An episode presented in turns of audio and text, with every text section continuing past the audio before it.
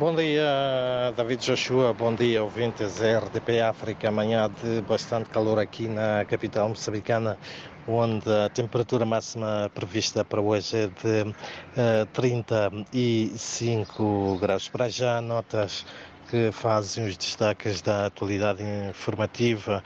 Uh, começo hoje uh, com uma nota uh, desportiva. A seleção moçambicana de futebol Mambas recebeu e perdeu um, ontem diante da Argélia por 2-0 em jogo da segunda jornada das eliminatórias da Zona Africana do Campeonato do Mundo de 2026 a ter lugar nos Estados Unidos da América, México e também no Canadá. Chiquinho Conde, selecionador de Moçambique, lamentou a derrota, mercê de erros de palmatória cometidos pela sua equipa, que criou e desperdiçou as melhores oportunidades para marcar, sobretudo na primeira parte. Por outro lado, a circulação de viaturas na Estrada Nacional número 1, sobretudo no troço em Chope Caia, na província de Sofala, no centro de Moçambique, registra já melhorias.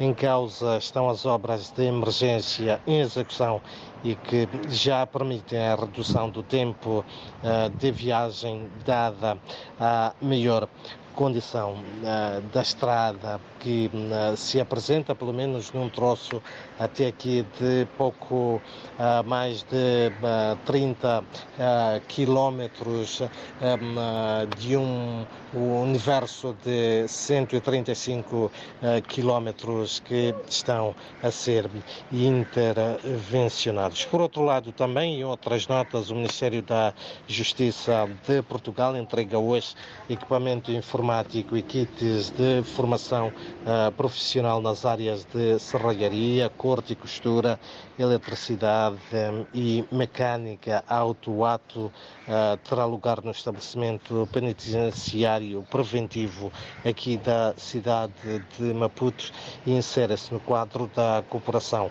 entre o Ministério da Justiça, Assuntos Constitucionais e Religiosos de Moçambique e o Ministério da Justiça da República de Portugal. E mesmo para uh, terminar, uh, é também de destacar que arrancam hoje aqui em Moçambique os exames finais da sexta, décima e décima segunda classes dos ensinos primário e secundário geral num processo que envolve pouco mais de 1,6 milhão de alunos. As provas marcam assim o fim do processo de ensino e aprendizagem referente ao presente ano letivo 2023. O processo fica esse concluído a 8 de dezembro. São então estas, uh, uh, e para já, algumas das principais notas que fazem os destaques da atualidade informativa uh, nesta segunda-feira. Recordo bastante quente aqui na capital moçambicana e onde a temperatura máxima prevista para hoje é de 35 graus.